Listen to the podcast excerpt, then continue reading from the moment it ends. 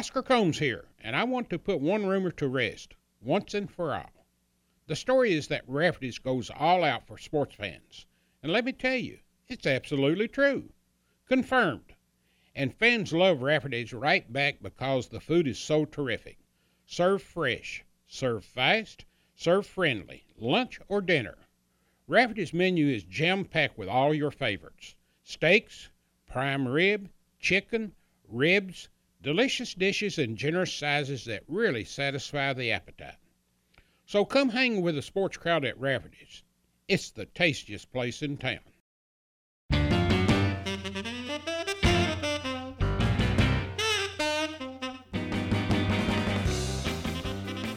Welcome to Conversations with Oscar Combs, presented by Rafferty's and Double Dogs. Episode 75 will feature Kentucky football legend Sonny Collins.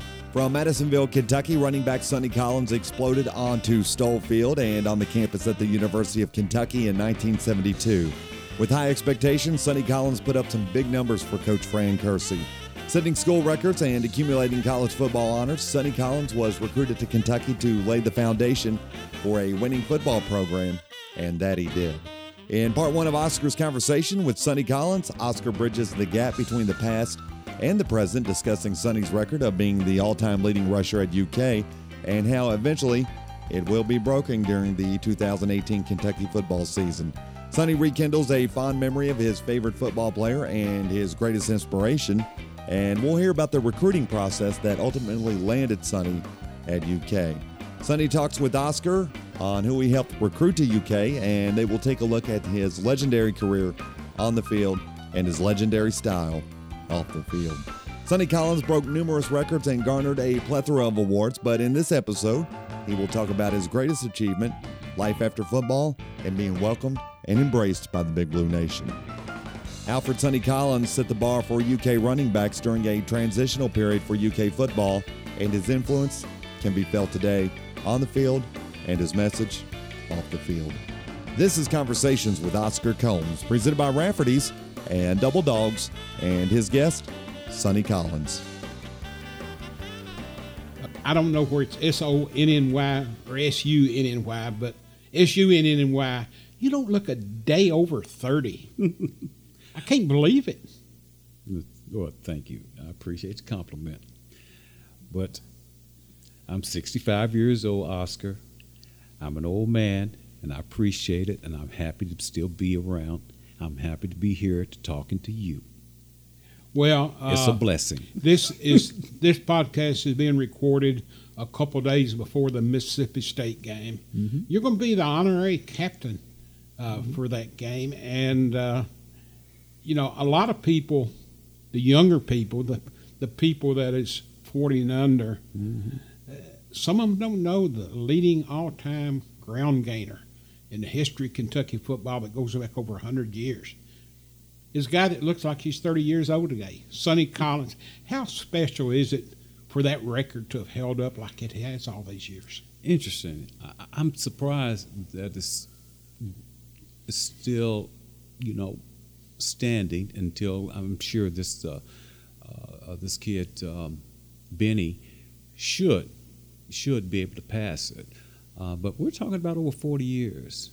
You know, records are made to be broken, and um, it's it's overdue. But you know, I'm not.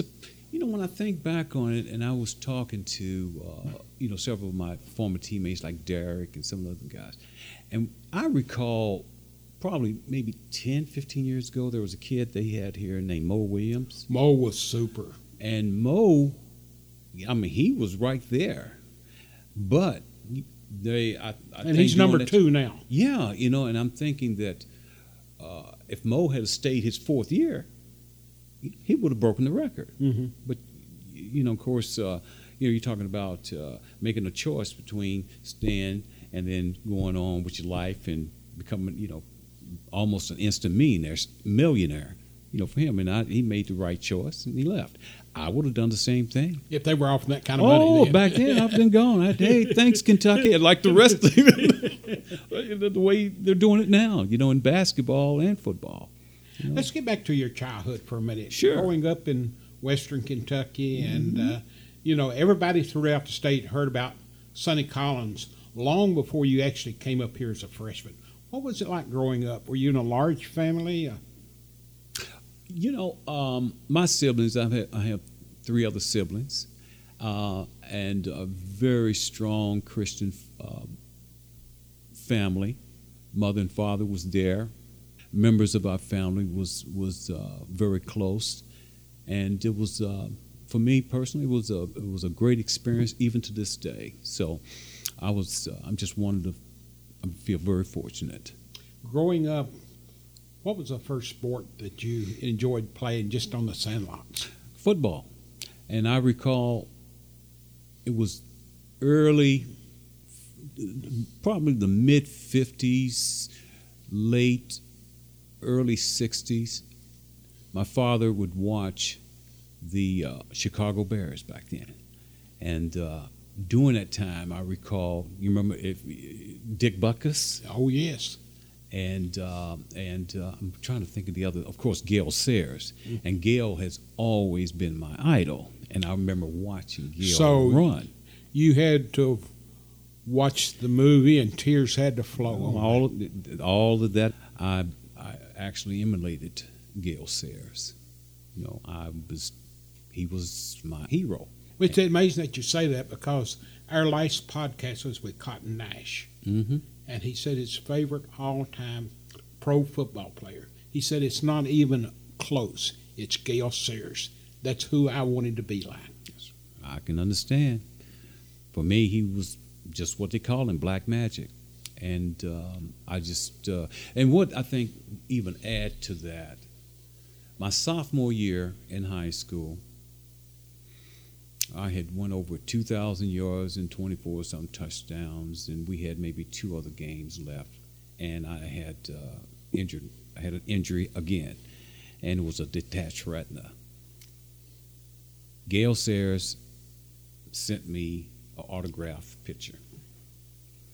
And I was in the hospital, and uh, that was the most enlightening thing that I can recall. So, sports-wise, he's been your inspiration. Inspiration all the way on and off the field. That's correct.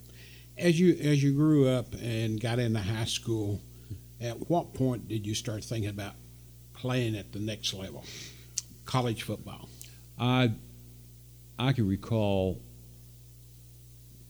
in the fifth grade. During that time, that's when Notre Dame, um, Michigan, Ohio State, USC was dominating, you know, the the air. Uh, and of course, we only back then, you know, we only had maybe three or four stations: ABC, CBS, and- NBC. and NBC.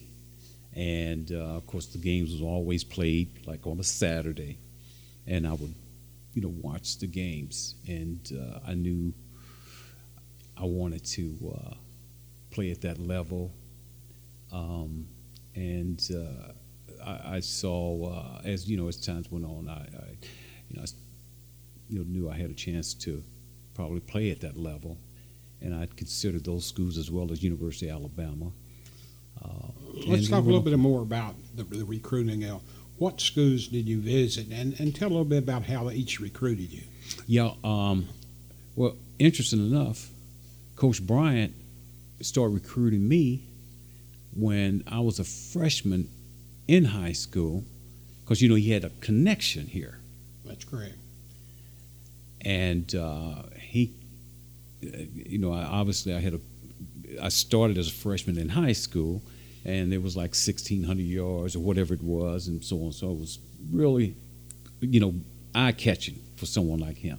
And he contacted me, and I thought that was real interesting. I said, University of Alabama, you know, I thought that was, you know, that was something. And Coach Bear Bryant, and he stayed in touch with me. And um, and and of course, uh, things you know start moving. You know, other schools was interested as well. UK, of course. By the time that you were sophomore, Kentucky had brought in this defensive whiz from Notre, Dame, That's right. Uh, with John the famous Ray. slogan "We Believe," That's right. and he talked the governor and the people in the building the new stadium. That's right. Uh, so, how much influence did that have in the recruiting process with these other schools? Besides Coach Ray being such a, a, a great person off the field.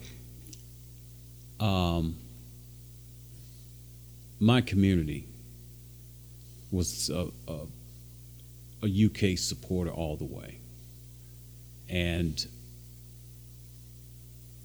when I had an opportunity to talk to Coach Ray and what he felt that was meaningful for me to be able to come to the university and what I could contribute to the university, I could be the start of something great here at this at this school. And uh, of course, at during that time, you got to keep in mind, Oscar. You know, I was I was recruited heavily, nationally wise, and and uh, and. Did you make official visits to other schools? I don't know that they're called official visits back then. I made a few. Yes, I went to Ohio State, Michigan. Uh, I did go out to uh, University of uh, Colorado at the Yeah, time. and Ohio State was with you there then? He was there. He, yes, he was. And who was at Michigan? Bo? Bo. Mm-hmm. Okay. Yes. Uh, when it come down to the end, Mm-hmm.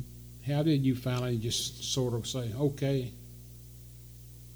Probably hard to say no to anybody, but at Mhm. the end, you only got to say yes to one. Mm-hmm. Well, I, I I thought it was, and my father and I talked about it, and um, I said, Dad, you know, Kentucky doesn't have the the best program, period. But I think we, I think I'm going to stay home. I think I can do something there. I think I can contribute towards this program, and he agreed uh, the the community, Madisonville community, uh, was, you know, pretty much uh, University of Kentucky uh, supporters, as well as you know other communities. Well, you know, at, at that time, I remember my father always told me about Bear Bryant, 40s, Sure. the Orange Bowl, the Sugar Bowl, Yes. um, you know, Cotton Bowl. Mm-hmm. And, you know, he, he, he was so frustrated when Blanton come along and couldn't hardly continue it. Then Charlie Bradshaw came in, and that was a thin 30, and we all knew the stories there. And we said, when is Kentucky going to go after a big name coach? When are they going to get serious? And the day they hired John Ray, nobody believed him. Nobody knew your, why is John Ray the greatest defensive coach of all? Uh, and Notre Dame were winning championships with defense then. And he was coaching for Ara Parseghian. I mean, growing up in Eastern Kentucky, I mean, I was thinking, and I was telling my dad, Dad, he's coming here. If they get Sonny Collins when he's a senior, because you were a freshman at the time, you know, if he gets them to build a stadium, it's going to happen. And by the time you got to be a senior and you come here, you get to play one year for John Ray. Uh, let's let's go through that year a little bit, and uh, you know uh, there was a lot of he he was starting to put the building blocks together, and you went through that year. And at the end of the year, he asked the board. He had one year left on his contract, and moving into the new stadium, he asked the board, "Give me two. He wanted two, and of course they did not, and he left. Uh, what went through your mind and the player's mind at that time that did you think that that was going to be the end of everything? And I'm talking about before you knew who your new coach was going to be. We were very disappointed. I know I was. Coach Ray and I had built, you know, a very good relationship, and it was hard. It was hard for me, as well as the other, you know, freshmen he brought in. And we would have done fine. We would continue to move forward without a doubt. In at at the end of that year, um, how do you feel about what you had been able to get done the freshman year? I mean, generally freshmen don't get contribute that much, but all of Kentucky was wanting Sonny Collins, not just to start, but they didn't want anybody else. They wanted that quarterback to hand it off each and every time to Sonny Collins. Well, um, Oscar, I can recall my freshman year. We were weak in several positions, and the quarterback position was a very weak position. Coach Curci recognized that for what it was until he can bring in quarterbacks. So, Coach Curci took Mike Fanuzzi, who was a running back, who played quarterback in high school, and made him a quarterback again. Here, It was basically between him and Ernie Lewis right. there for a year or two. Ernie was, you know, Ernie could throw the ball, but Ernie could, you know, uh, it, there there was a problem in terms of height. For Ernie, he had to roll out to see over, hmm and that that was a problem. What was it like that first year at the end of the year, knowing you were closing out uh, a historic Stoll Field?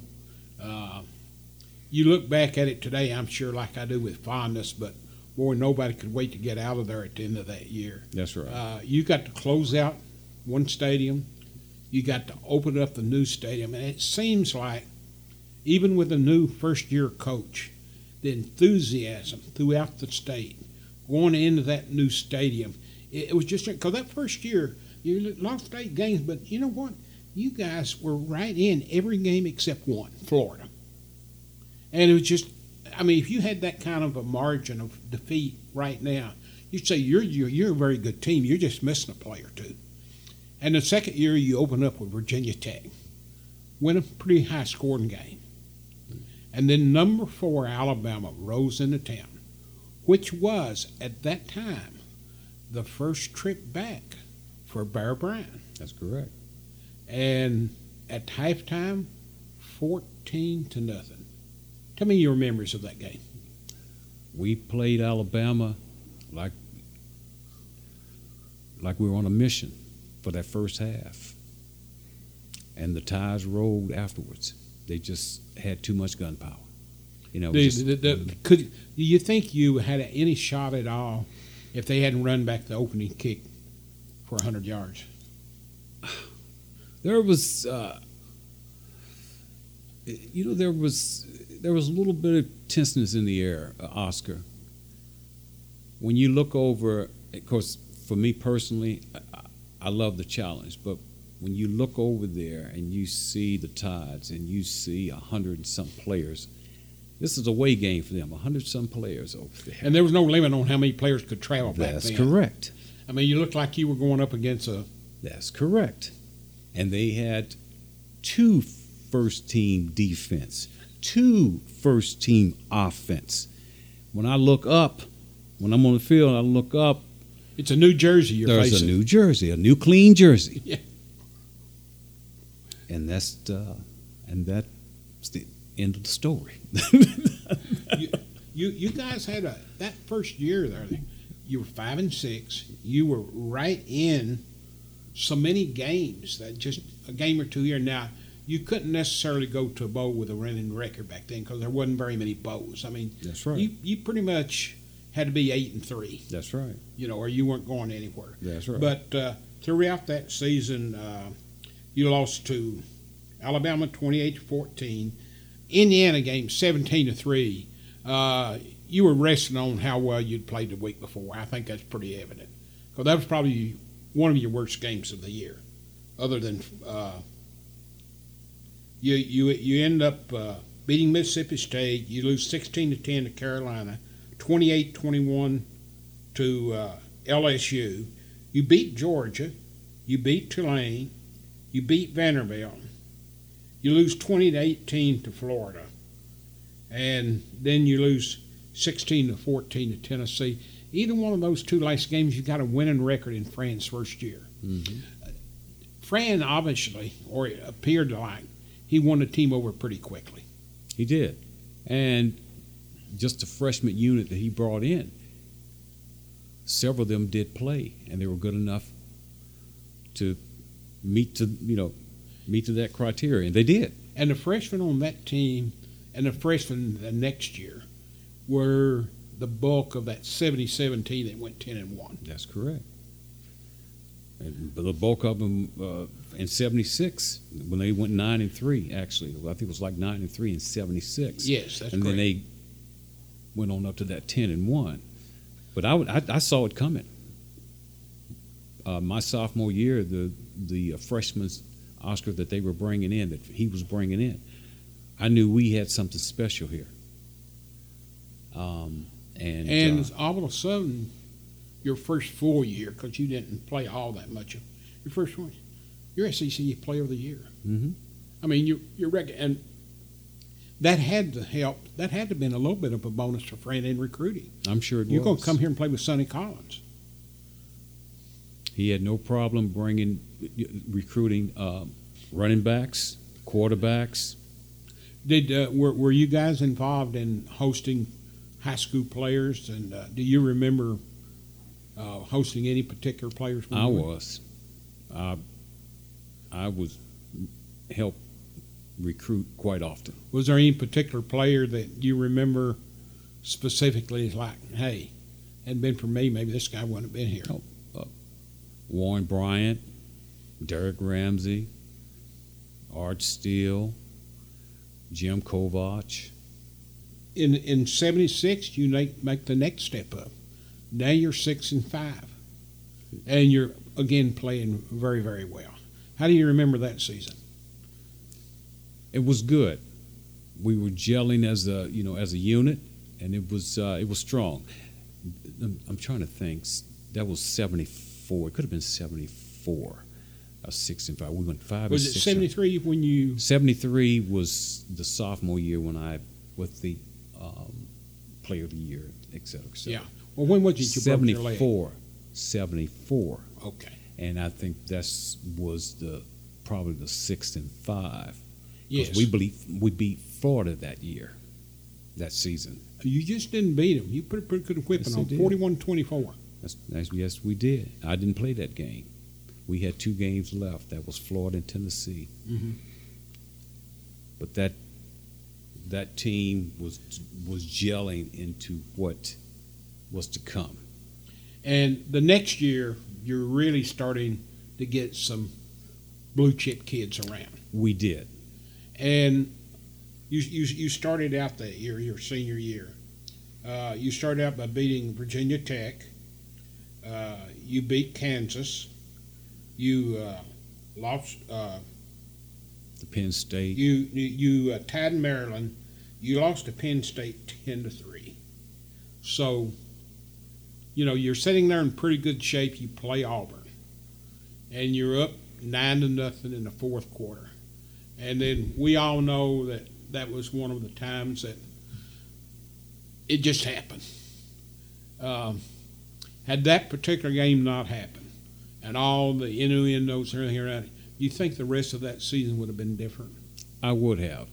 Unfortunate things happened off the field from a former teammate, and it mentally collapsed the rest of that season, and that was just unfortunate. It wasn't had nothing to do with with the you know with the talent there, and it was you know everyone was young, could not understand why the the media pressure and outside was intervene in a very negative way because of what had happened away from the uh, from the university. Uh, there, there was a death involved out, away from it. Uh, That's correct. someone had uh, was discovered in Ohio River, That's correct. and uh, every player on that team. And I ask you this because you're the only player on that team that I've I've done this podcast with. That's had to have been a, a unbearable unbearable scar that each of those players has had to wear. Yet none of them was involved in it. That's Uh, correct. it, it, it, it's, I mean, what do we say a lot? Life is not always fair. I feel like, in particularly with you being the star, being the Kentuckian that come here, uh, you were always flamboyant. I mean, that's Sonny Collins. That's it. Uh, you always had the afro, and we'll talk about how that come about in a minute. But I, I, I, I felt like when you left here, it was almost like can I ever come home again? Have you been able to move past that? Unfortunately, no, because during that time, uh, I felt my accomplishments weren't complete. And um, it, you know, it's, it's um, you know, it's, it's things that that continues to remind you of certain uh, things that happened, especially at the point in time in your life where life was good, on and off the field. Um, my teammates and you know the community, all but, that but, you would but, dream. but, but then you realize, and don't you realize now, you're just as much loved today as you were the day before any of that happened? I, I I have felt that for quite some times. I I didn't realize that for a while until we had the multimedia that we do now. You know, the internet and you know the Isn't whole television. I mean, there's so much negative about social media, but at the same time, Mhm. you can hear from a person that you, even if they'd sent you a letter, it would have been you and him, and now everybody can see what John Smith thinks of Sonny Collins. Maybe a former teammate, maybe a former coach, maybe a former public official, where the personal letter would have meant so much to you, but now everybody gets to see it. I think that's the positive of social media that so you're like, well, everybody didn't think that way that I thought thought that way. So true. And the feedback from the you know from the the medium that we have uh, from form you know from former teammates and fans from during that era just show their appreciation uh, that I didn't realize was there. Because once I left, you know, I just Is it difficult to come back today? As I said earlier, this is we're taping this before the game Mississippi State. How are you going to feel when you walk out there on the field? loved and uh, very, I'm sure, supportive. Like I was, like it was back, you know, in those four years that I was here. Uh, tell us a little bit. Uh, you know, you have the Yul Brynner look. Uh, Bo has no idea who Yul Brynner is. We we do. Uh, tell me how that came about. I had the Yul Brynner look starting my junior year in high school. This uh, this particular disease is called, I think, alopecia. You basically lose the hair fibers, lose your hair. That happened to me in high school. Not good. You got to keep in mind, during that era, the late 60s, the early 70s, we had long hair and big afros. that was that was the movement. I did not fit in with that movement. Wasn't about a style for me. It was about fitting in. And but you don't realize what people outside when you present yourself how they perceive you And so, So- often perception becomes a reality. To that is people. correct you know they see sonny collins knowing that i had a bald head with an afro wig and then all of a sudden Now you got the have fur one really nice coat. Oh, oh, we all had nice coats. That was the style, you know, the long coats and max and the high, you know, the uh, what was it? The uh, everyone was wearing, them. even older men back then. The 56 was wearing the what stack heels is what with the big heels.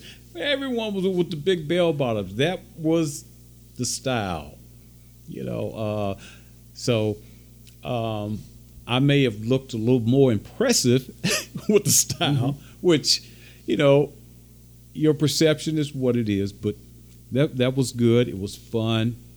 Uh, we we were the, you know, we were the baby boomers of that era. we were young. We had a blast. Uh, life was good for, you know, throughout the country as well as on every campus. Um, everyone uh, was very supportive in any direction that you would look. So it was uh, it was a it, you know it was it was a perfect which it was a perfect lineup with the stars. You know, uh, life was good, and we had a chance to share it. After your final season here, and you set the records and everything, you were drafted by Atlanta, second round. Um, tell me how that went. Well, unfortunately, I still carried uh, quite a bit of um, the burden of what uh, what went on in my my senior year. Mm-hmm. However, uh, when I did play uh, with the Falcons, um, the, the, my first rookie year was a decent year when they put me in. I, I, I recall setting a record um, with uh, for the first time as a rookie. I think um, I, I, they allowed me to carry the ball like 31 times. I ended up with 170 yards, something like that, against either San Francisco or or, or Seattle. I can't re- recall, but each time that they that that I started, I would uh, you know I would go over 100 yards, um, and but I think there was a little conflict there because I was a second round draft, and they had this kid out of Texas A&M, Bubba Bean. He was the first round draft. So they and the general manager is trying to protect That's his draft correct. status. That's correct. So uh, when I stepped up to the plate and was moving in the right direction, at the same time we weren't winning, but I was contributing, and I recognized that. Um, at this uh, professional level, there's a lot more goes into this besides just loving to play the game. Mm-hmm. There's a business side to it, and that was very disappointing. You got caught up in the business. Yes, yes. Tell me a little bit about life after football. Yeah, um, came back to UK and got your degree. I did. I came back. Tell back. Me about that. I did. I came back. I'd say probably like ten years later, and I think it was in the late '80s. Mm-hmm. Um, my current wife, uh, I, we met, actually, Sheila and I met uh, my rookie year while I was in Atlanta. And we've been together since. So I was in 76, 77. So we've been together for 40 years. Congratulations. Well, thanks. Um, and, um, but I, at doing that, doing that window, that 10 year window from playing the ball and and of course, uh, the, my uh, NFL career was very short. I went on and started. Uh, I ended up working for Delta Airlines. She was an airline uh, employee as well, and uh, we ended up having a family. And I said, Sheila, I, I, I want to go back and get finish my education. And uh, we both agreed. And of course, uh, Kentucky uh, University of Kentucky opened that that door for me. Uh, Bob Bradley, who just retired this past I think year, uh, he was he was the foundation of that as well as C.M. Newton, Coach Newton, love him to death. I miss him. Um, welcomed me back, and uh, I was here on campus uh, for two years, I believe, to finish up, and I did. And all the accomplishments, this one was the most that I feel I, that I've done. How important was it for you personally to get that degree? Very important. Very important. That's my father wanted me to not only go to college but to graduate from a university. And uh, unfortunately, I didn't do that at the time I was here. But you did come back. I did come back, and I was fortunate that my father was still alive, and he was there to watch me graduate. So it was a wonderful, wonderful experience, and I was ready for it. My family, my daughter, you know, she grew up being able to see me to go to school, and she was only in uh, when we moved back here. I think Farron was probably in the fourth or fifth grade, something like that, and uh, she enjoyed here, and she realized that um, this is what she wants to do as well. Her mother was a graduate uh, from Maryland University, and uh, now that she knows at the time that that I'm a graduate from the University of Kentucky, well, in results, Farron graduated from Penn State University. So, what what what message would you have for athletes today beyond the obvious ones that can make millions in NFL or NBA? Very very few can you do that. I mean, what what's what would the message be from you, having gone through that process, that athletes should have today about getting a degree, as well as just playing the game? And that's a good question. However, you know, the kids today, when they walk, basically make that choice between staying and leaving, and you become a multimillionaire. It's uh, really is uh, pretty much an easy decision. However, you have athletes like Shaq. No, Shaquille O'Neal was a multimillionaire, but he went back. Yes, he, he went did. Back to school. Yes, not And that that- long ago. That's right. And that just shows. And he promised his dad, who was really Right. his stepdad. That's correct. And it's about just fulfilling those goals and plans that you've had in life. And that's good. And and and, and you can do that. And I hope uh, you know that it can that he's a good example where eventually people like that, uh, athletes like that will go back and um, you know complete their education uh, it just shows discipline and for their family and the community. And, uh, you know, it's, uh, it's a very grati- gratifying thing to do. Since you had your degree, got received your degree back in the late '80s, do you make many trips back for Kentucky football, or I do not, unfortunately. It's not that I'm, I'm avoiding it, but it's just, you know, different things change in life, uh, and I don't have the opportunity to come home as often as I do want to. But um, when I when I when I do come home, I try to make the best of it, and I'm just so thankful that I'm able to be here for this today and for this coming weekend. Awesome. uh, have you have you been at the stadium the last two or three years since they've redone it? And what's your thought about the UK program today with the coaching staff at Asday, Mark Stoops, and where it sits for the future? from what I, you know, from what I've uh, uh, read and, and, and, and just pulled up information, Kentucky program uh, really is going. It's it's to uh, like a it's like a neck neck to uh, the University of Alabama. You know, they have an excellent program down there in terms of you know facility. Kentucky has the same now. I, I like that. Not just from the, the athletic standpoint and from the stadium standpoint, but through the academic standpoint. So um, that's what that's what we should be. Speaking of the academic standpoint, and we'll circle back to Bob Bradley again. Sure.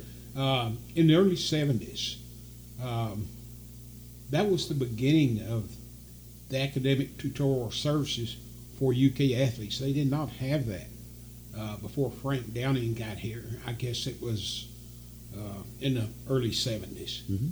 And you mentioned Bob Bradley over the last 40 plus years. I doubt if there's a single individual at the University of Kentucky that's had a more impact on as many athletes as he said? He loves what he does. He loved his job. And you see the results. And I'm one of them. How, how, how did the did he encourage you? Did he get you through uh, sugar and molasses, or did he get through to you by threatening you with like, "Hey, I'm going to have to let the coach know you ain't doing this"? Well, with Bob, no. Bob had a plan. He showed you the plan, what you're able to accomplish with the plan, and you need to just be smart enough or use common sense to stick with the plan. And that's what he done. He's not he can't follow you around and force you, and he didn't do that.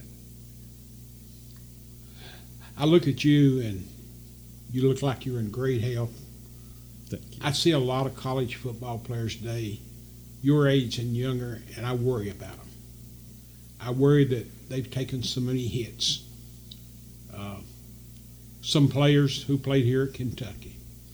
Does that concern you? And, and if it does, what's your thoughts about the game in the future as it relates to this? Oscar, and again, that's a good question.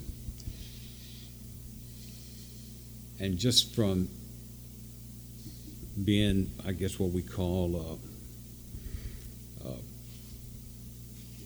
guy sitting on the side and observing and looking at what these athletes are doing and what uh, and, and it's, it's just a change, Oscar. You're, you're seeing bigger, stronger athletes, faster athletes. Um, you're you know you're seeing a another level in terms of the hits, um, the strategy of the game, and with with all of that saying comes a side of okay, serious injuries, um, and um, should you make a decision to basically walk away from the game much earlier or stay in the game? I, I just uh, it's it's uh, it's just I think now to the point is Oscar is just an indiv- it's, it's an individual um, decision. If you had grandchildren that were 10, 12 years old getting ready, would you encourage them to play football or not? Uh, well, if they played football or basketball, and again, if they play football and they enjoyed it, um, if uh, if they decide, you know, if there was an injury and he, hey, Dad, I don't want to play anymore. I understand. I understand. You know, that uh, some, you know, some uh, careers last longer than others, and you got to know when to basically walk away. I did it when I was playing professional ball. I, I broke my ankle again and some other things. I said, uh, I'm done. I'm not. I refuse to accept cripple, being a cripple, or having, you know, terminal damage for the rest of my life. So I'm done, you know, unfortunately. And so I don't regret it.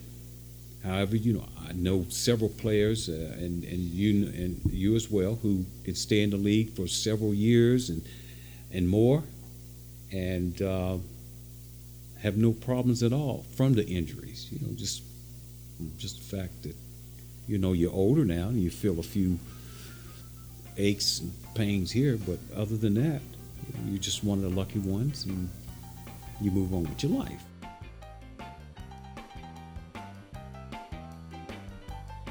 You've just listened to episode 75 of Conversations with Oscar Combs, presented by Rafferty's and Double Dogs. Part two of Oscar's conversation with Sonny Collins will be episode 76, in which Sonny will talk about his teammates, former coaches, and a wide variety of topics with Oscar. Make sure you've subscribed to Oscar's podcast through iTunes, Google Play, and on Stitcher. Just search for at Wildcat News and subscribe, and each episode of Conversations will be automatically downloaded to your mobile device when released. And you can do this absolutely free. OscarCombs.com is where you can also find episodes of Conversations. And to keep up with Oscar and the Cats, follow him at Wildcat News on Twitter. I'm Bo Robinson, and our thanks goes to Sonny Collins for taking time out of his schedule. And my thanks for you to listening to Conversations with Oscar Combs, presented by Rafferty's and Double Dogs. And as always, go Big Blue.